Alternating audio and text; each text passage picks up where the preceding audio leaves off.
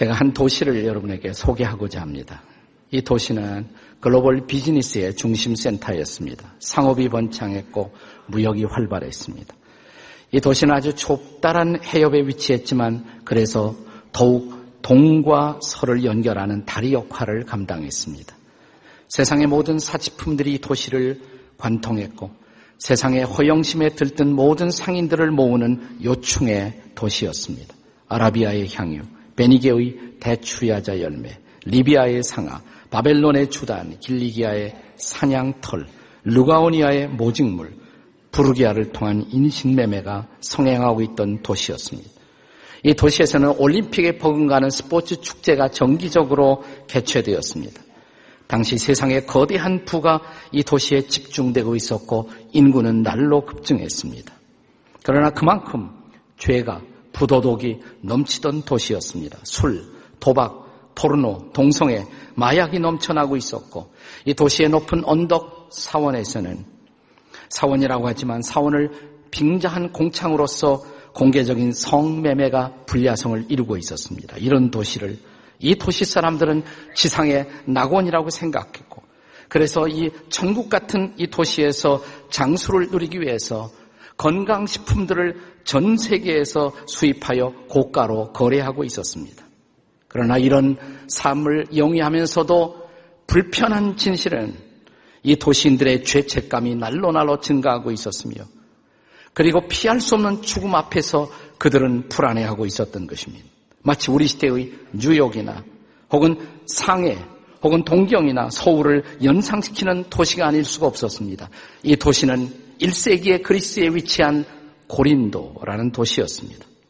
이 도시의 라이프 스타일을 주목한 이웃들은 당시에 이런 말을 만들어냈습니다. κορινθιάζεσθαι. κορινθιάζεσθαι. 한번 따라서 해보세요. κορινθιάζεσθαι. 고린도인처럼 행동한다는 뜻입니다. 좋은 의미로는 고린도인처럼 인생을 즐긴다는 의미로. 그러나 나쁜 의미로는 방탕함을 일상으로 삼는다는 의미로 통했던 시절이었습니다. 바로 이런 도시에 어느 날 한 사람이 도착합니다. 조용히 키 작은 한 사람이 도착합니다. 그리고 그는 만나는 사람들에게 복음을 전하기 시작합니다. 그런데 이 복음이 이 도시를 강타했습니다. 이 도시에 거대한 충격을 주었습니다. 바울은 자기 일생을 통해서 에베소 다음으로 긴 시간 1년 반을 머물며 이 도시에서 복음을 전합니다.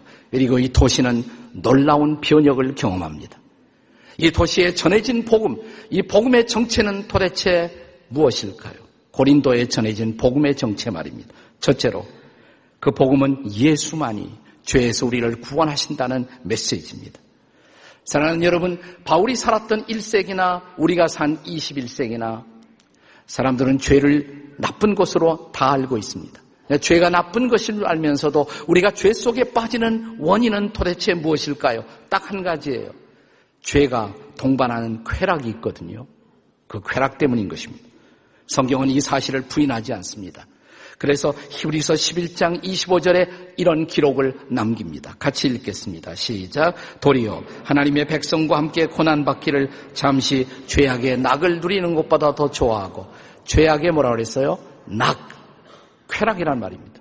성경은 죄가 쾌락을 동반한다는 사실을 인정합니다. 죄악의 플레저. 그런데 죄악의 낙 앞에 붙어 있는 단어 하나를 여러분은 지나쳐서는 안 돼요. 뭐라 그랬습니까? 어떤 죄악의 낙? 잠시. 그것은 잠시라는 것이에요. 그 잠시의 죄가 지나가면 그것은 죄책감이라는 긴 어두운 터널을 통과하도록 우리를 밀어넣는 것입니다. 바로 이런 죄악, 그리고 죄책감, 그리고 죄책감이 가져다주는 형벌의 불안에서 우리를 건지기 위해서 예수께서 오셨다는 것입니다. 그것이 복음이에요. 예수만이 우리를 죄에서 건진다고 이 죄악의 죄책감에서 건져낸다고 예수만이 바로 이 죄악의 형벌에서 우리를 구원할 수 있다고 바울은 이 도시에 와서 복음을 전하는 것입니다. 1절, 2절의 말씀을 다시 한번 읽겠습니다. 다 같이 읽습니다. 시작. 형제들아, 내가 저 너희에게 전한 복음을 너희에게 알게 하노니 이는 너희가 받은 것이요 또 그 가운데에 선 것이라. 2절에요. 너희가 만일 내가 전한 말을 굳게 지키고 헛되이 믿지 아니하였으면 그로 말미암아 뭘 받으리라? 구원을 받으리라. 복음으로 구원을 받는다는 것입니다. 그렇습니다. 복음만이 우리를 구원합니다. 그리고 이 구원은 철저하게 죄로부터의 구원인 것입니다. 인간 실존의 가장 근본적인 문제는 죄 문제예요. 이 죄 문제가 해결되지 않고는 구원은 없습니다.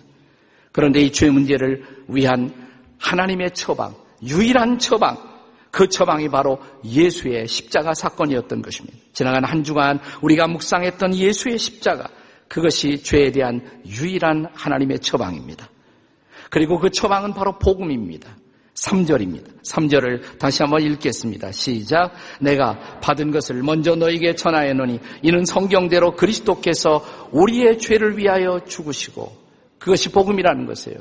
우리를 위해 십자가에 죽으신 예수, 우리의 죄, 우리의 허물을 짊어지고 십자가에서 대신 형벌 받으신 예수님, 그것이 복음이라는 것입니다. 자, 그 당시 고린도와 또 고린도에서 멀지 않은 아테네를 포함한 그리스 전체를 지배하고 있었던 두 가지 중요한 철학 사조가 있었어요. 흔히 사람들은 이것을 당시 그리스 철학의 양대 철학이라고 불렀습니다. 이 한 철학의 사조는 에피큐리안 이렇게 불리워졌습니다. 쾌락주의. 많은 사람들이 쾌락주의에 빠졌습니다. 소수의 이 에피큐리안과 전혀 다른 삶에 대한 접근을 하고 있었던 철학 사조가 있었습니다. 그것을 스토익이라고 불렀어요. 스토익, 금욕주의라고 부르는 것입니다. 쾌락주의, 에피큐리안 철학자들은 죄를 생각하지 말고 인생을 즐기라고 죽음을 생각하지 말라고 살았을 때 죽음은 오지 않았고 죽었을 때 죽음은 이미 우리를 떠났다고 즐기라고 우리에게 요구했습니다. 하지만 죄 이후에 동반하는 죄책감으로 죄악의 쾌락은 쓰리쓴 고통을 가져다 준다는 사실을 알고 사람들은 서서히 쾌락이 해답이 아닌 것을 알아가고 있었습니다. 스토익 철학자들 되도록 죄를 짓지 말고 근신하라고 말하지만 문제는 그런 근신이 쉽지 않다는 것입니다. 그리고 이미 범해버린 죄가 문제였습니다. 그런데 성경은 피 흘림이 없은즉 사함이 없다고 말합니다. 성경은 하나님의 아들 예수가 속죄의 어린 양으로 오셔서 우리의 죄, 우리의 허물을 짊어지고 십자가에서 보혈을 흘려 죽으심으로 우리를 죄에서 해방하시고 우리는 죄 사함 받아 구원을 경험하게 되었다는 사실입니다. 이것이 복음입니다. 바울은 이 복음을 고린도에서 전했고 에베소에서 전했습니다. 바울은 지금 고린도 교회를 향한 이 편지를 에베소에서 쓰고 있습니다. 자, 에베소에서 동일한 복음을 확인하면서 바울은 이렇게 기록합니다. 에베소 1장 7절 다 같이 읽겠습니다. 시작. 우리는 그리스도 안에서 그의 은혜의 풍성함을 따라 그의 피로 말미암아 성량 곧 죄사함을 받았니라. 예수의 피만이 우리를 죄에서 구원할 것입니다. 이것이 복음입니다. 이것이 고린도에 전해진 복음입니다. 이것이 한국에도 전해진 복음입니다. 이것이 오늘 우리가 다시 들어야 할 복음입니다. 고린도에 전해진 복음. 두 번째로 이 복음은 죽음 저 건너편에 부활의 소망이 기다리고 있다는 것입니다. 쾌락에 빠져있던 고린도인들도 명확하게 부정할 수 없는 한 가지 진리를 알고 있었습니다. 그 쾌락은 오래가지 못한다는 것. 그리고 그들은 곧 죽어야 한다는 것입니다. 어떤 주일학교 선생님이 아이들을 불러다 놓고 질문을 했습니다. 어린이 여러분, 천국 가기 위해서는 어떻게 해야 하나요? 한 어린이가 번쩍 손을 들었습니다. 죽어야 합니다. 그 말은 정답이에요. 물론 선생님이 기대한 정답은 예수 믿음으로 였습니다마는 그 말도 정답입니다. 죽음 피할 수가 없습니다. 미국의 유명한 코미디였던 쟈니 칼슨은 우리 인생에서 결코 피할 수 없는 것 두 가지가 있다고 하나는 세금, 하나는 죽음이라고 말했습니다. 그의 말이 한국에서도 이제 실감나는 계절이 찾아옵니다. 지하 경제, 양성화 정책을 추진하고 있는 이런 정부의 정책 아래서 우리는 서서히 세금의 압박이 무엇인가를 알게 될 것입니다. 그럼에도 불구하고 교묘한 방법으로 세금을 피해가는 사람들은 상당히 있을 것입니다. 그러나 결코 피할 수 없는 것, 세금은 피해도 피할 수가 없는 것, 죽음입니다. 죽어야 합니다. 아무도 예외가 없습니다. 죽음 이후에 무엇이 기다리고 있을까요? 내세가 있다면 그 내세는 어떤 모습으로 우리는 내세를 살아갈까요? 당시에 그리스 사람들은 영혼 불멸 사상을 믿었습니다. 육체의 죽음은 피할 수가 없기에 그러면 육체의 죽음 이후에 영혼만의 불멸을 소망했던 것입니다. 그런데 바울이 왔습니다. 바울은 말합니다. 그들이 한 번도 들어보지 못한 복음을 전했습니다. 그것은 뭐냐면 우리 육체가 부활할 수 있다는 것입니다. 이 엄청난 소식, 그 부활의 증거는 예수께서 부활하셨기 때문에 우리도 산다는 것이에요. 정말 그 부활이 확실하다면, 부활이 보장되어 있다면, 죽어도 산다면, 사랑하는 여러분, 죽음에 대한 진정한 처방은 부활이 아니겠습니까? 바울은 바로 이 몸의 부활의 복음을 전한 것입니다. 그러므로 십자가의 복음은 예수님의 죽으심만이 아니에요. 예수님의 죽으심과 부활인 것입니다. 그리스도의 죽음으로 우리는 죄 문제를 해결했습니다. 나 그리스도의 부활을 통해서 우리는 죽음의 문제를 해결하는 것입니다. 죽음 건너편에 부활의 몸으로 영생하는 소망을 얻을 수가 있었던 것입니다. 바로 이 부활의 확실한 보증으로 예수께서 오셨고 예수께서 부활하셨다는 것입니다. 예수 부활의 움직일 수 없는 증거, 그 증거를 이 고린도전서 15장 부활의 장에서 바울은 계속해서 열거합니다. 5절 이하에 이 부활의 예수 부활의 가장 확실한 첫 번째 증거로 예수님의 수제자 게바가 베드로가 부활하신 주님을 만났다는 것입니다. 이어지는 말씀 6절에서는 500명의 사람들이 다 부활하신 주님을 만날 수가 있었다는 것입니다. 그렇다면 500명의 증인으로도 부족하겠습니까? 바울은 계속해서 말합니다. 8절에서는 이렇게 말합니다. 만삭 되지 못해 태어난 나 같은 사람에게도 한국말에도 비슷한 표현이 있죠. 여덟 달 반이라는 표현을 있습니다. 그렇게 부족한 나에게도 부활하신 주님이 살아나신 주님이 나를 찾아오셨다고 그렇습니다. 바울은 그 주님을 다메섹 도상에서 만나지 않았습니까? 사랑하는 여러분, 동일하신 주님, 부활하신 주님이 저와 여러분을 찾아오시지 않았나요? 빌리 그레이엄 목사님이 뉴욕 Crusade, 뉴욕 전도 대회를 열었을 때 기자회견을 열었습니다. 한 사람이 묻습니다. 당신은 하나님을 전하는 사람인데 하나님이 살아있다는 어떤 증거라도 있습니까? 이노 전도자는 빙그레 웃으면서 이런 대답을 했습니다. 나는 하나님을 증명할 필요를 느끼지 않습니다. 오늘 아침에도 나는 30분 그와 더불어 함께 시간을 보냈으니까요. 그분은 살아계십니다. 그분이 여러분에게 오셨습니까? 그분이 여러분의 삶 속에 찾아오셨습니까? 정말 찾아오셨습니까? 이 부활의 소식이에요. 이 부활의 위대한 소식입니다. 종교개혁자 마르틴 루터는 이 부활의 놀라운 사실을 증명하기 위해서 1년에 한 번 하나님은 봄을 주셨다고 말합니다. 봄철이면 죽어있던 모든 것들이 살아납니다. 겨울에 두꺼운 이 대지를 뚫고 생명들이 푸릇푸릇 우물 돋기 시작합니다. 루터는 말합니다. 저 토단하는 잎사귀마다, 저 파란 잎사귀마다 우리 주님은 부활의 약속을 새겨 놓으셨다고. 할렐루야. 주님은 부활하셨습니다. 그러므로 우리도 살 것입니다. 복음은 죽음 건너편에 있는 부활의 약속인 것입니다.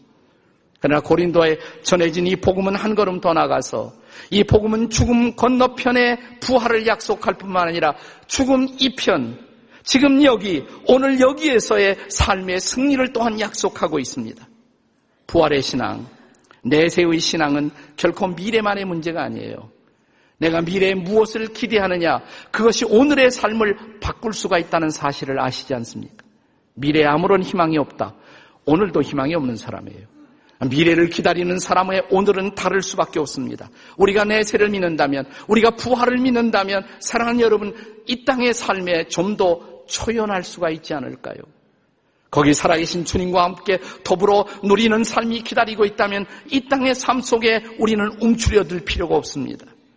그러므로 다가오는 삶의 파도, 삶의 위협, 그리고 삶의 모든 고난 속에서 좀 더 당당할 수가 있지 않습니까? 그래서 바울은 이 위대한 부활의 장, 고린도전서 15장의 마지막 구절에서 57절에서 우리에게 이김을 주시는 그 예수 그리스도로 말미암아 하나님께 감사하자고 초청합니다. 그리고 이제 결론을 맺습니다. 이 부활장의 위대한 결론 58절의 말씀입니다. 다 함께 읽겠습니다. 다 같이 시작. 그러므로 내 사랑하는 형제들아 견실하며 흔들리지 말며 항상 주의 일에 더욱 힘쓰는 자들이 되라. 이는 너희의 수고가 헛되지 않은 줄을 알미니라. 믿으십니까 여러분? 미국에 어떤 학교에 함께 나란히 근무하고 있는 두 선생님이 계셨어요. 한 분은 빌이라는 이름을 가진 남자 선생님이고 또 한 분은 글로리아라는 이름을 가진 여자 선생님이었습니다. 한 학교에 근무하며 두 사람은 사랑에 빠졌습니다. 한 선생님은 음악 선생님이었습니다. 작곡을 했습니다. 또 한 선생님은 영어를 전공했습니다. 시를 좋아했고 글을 잘 썼습니다. 두 사람은 결혼했습니다. 결혼한 다음에 그들은 그들의 은사를 살려 찬양 사역에 헌신합니다. 그들을 마침내 가스플 싱거가 되어 순회 전도에 나섰고 그들의 그 전도 축제, 찬양 축제마다 많은 사람들이 은혜를 받았습니다. 사람들은 그들을 환상의 커플이라고 불렀습니다. 어느 날 이 커플의 인생 가운데 중대한 시련이 찾아옵니다. 남편 비리 어느 날 고약한 전염병에 걸렸어요. 단의 구충이라는 그런 병에 걸렸습니다. 무력감에 빠져서 아무것도 일을 하지 못하고 손을 놓은 채 몇 달을 집안에서 보냅니다. 그때 마침 아내 글로리아는 세 번째 아이를 임신하고 있었습니다.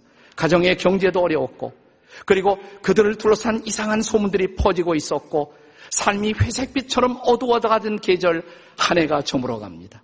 새해를 맞았습니다. 그러나 새해 아무런 소망을 가질 수가 없었습니다. 우리의 삶은 이렇게 접어야 하나. 절망 속에 빠져있던 어느 날 글로리아가 자기 리빙룸에서 오래간만에 성경을 펼쳤습니다. 말씀을 읽었습니다. 그리고 주신 말씀을 붙들고 무릎을 꿇었습니다. 기도했습니다. 근데 갑자기 누군가 곁에 계신 것 같은 느낌을 받습니다. 아, 주님 살아계시구나. 호련히 그의 마음을 사로잡은 놀라운 생각, 주님 살아계시구나. 여기에 계시구나. 주님이 살아계시다면, 그분이 나와 함께 하신다면 내가 뭘 걱정하나? 한순간 그의 마음속에 고통이 사라집니다. 걱정이 사라집니다. 염려가 사라집니다. 놀라운 평안이 임합니다. 방안이 환한 빛으로 가득 차 있었습니다. 그녀는 갑자기 연필을 들었습니다. 떠오르는 시상을 통해서 그는 노랫말을 지어가기 시작합니다. 그 노래가 시가 완성된 다음에 그는 남편을 부르기 시작했습니다. 여보, 빌! 하나님이 노래를 주셨어. 당신이 작곡해봐. 바로 그 순간 빌, 글로리아, 게이들 이 부부가 작곡한 불멸의 가스펠 송 하나가 탄생합니다. 그 노래를 여러분이 부르신 거예요. 살아계신 주, 살아계신 주. 이 노래의 후렴, 살아계신 주, 나의 참된 소망, 걱정, 근심 전혀 없네. 사랑의 주, 내 갈 길 인도하니, 내 삶의 기쁨 늘 충만하네. 근데 이것은 원문의 가사를 잘 살리지 못했어요. 그래서 원문 그대로 제가 후렴을 소개하고 싶어요. Because he lives. 그분이 살아계시기 때문에 I can face tomorrow. 나는 미래를 직면할 수 있네. Because he lives. 그분이 살아계시기 때문에 all fear is gone. 모든 두려움은 사라지고 Because I know, I know, He holds the future. 그분이 미래를 붙들고 계심을 내가 알기에 알기에 and life is worth the living. 삶은 살만한 가치가 있는 것 just because he lives. 그분이 살아계시기 때문에. 그분은 살아계십니다. 그분은 살아나셨습니다. 그러므로 우리도 살 것입니다. 그를 붙들고 살아가는 사람 일어날 것입니다. 모든 절망을 이길 것입니다. 그리고 다시 우리는 희망을 붙잡을 것입니다. 이 부활의 소망이 오늘 여러분과 저의 일터에 삶의 장에 임하시기를 주의 이름으로 축복합니다. 해피 이스터 기도하시겠습니다. 가슴에 손을 얹고 함께 같이 기도하시겠습니다. 삶의 절망과 고통과 불안과 아픔으로 가득 찬 분들 가슴에 손을 얹고 조용히 기도하겠습니다. 때로 내 눈에 보이지 않기 때문에 우리가 살아계신 주님을 망각하고 삶의 절망 속에 사로잡히는 순간들이 있었습니다. 오늘 말씀을 통해 다시 살아계신 주님을 바라봅니다. 그리고 우리의 기도를 들으시고 우리에게 다가오시는 주님을 바라봅니다. 주님, 살아계시고 우리와 함께 하시기에 우리의 미래를 향해서 다시 두려움 없이 앞으로 나아갈 것입니다. 오늘 우리를 절망스럽게 만들고 우리를 실망하게 만들고 우리를 좌절하게 만드는 모든 절망의 영들은 우리에게서 떠나갈 지어다. 부활의 영이여 임하여 주시옵소서. 우리를 살려 주시옵소서. 우리 가정을 살려 주시옵소서. 우리 민족을 살려 주시옵소서. 한국 교회를 살려 주시옵소서. 주님 오셔서 이 시간 우리의 마음을 터치하시고 살아계신 주님의 멜로디를 들려 주시옵소서.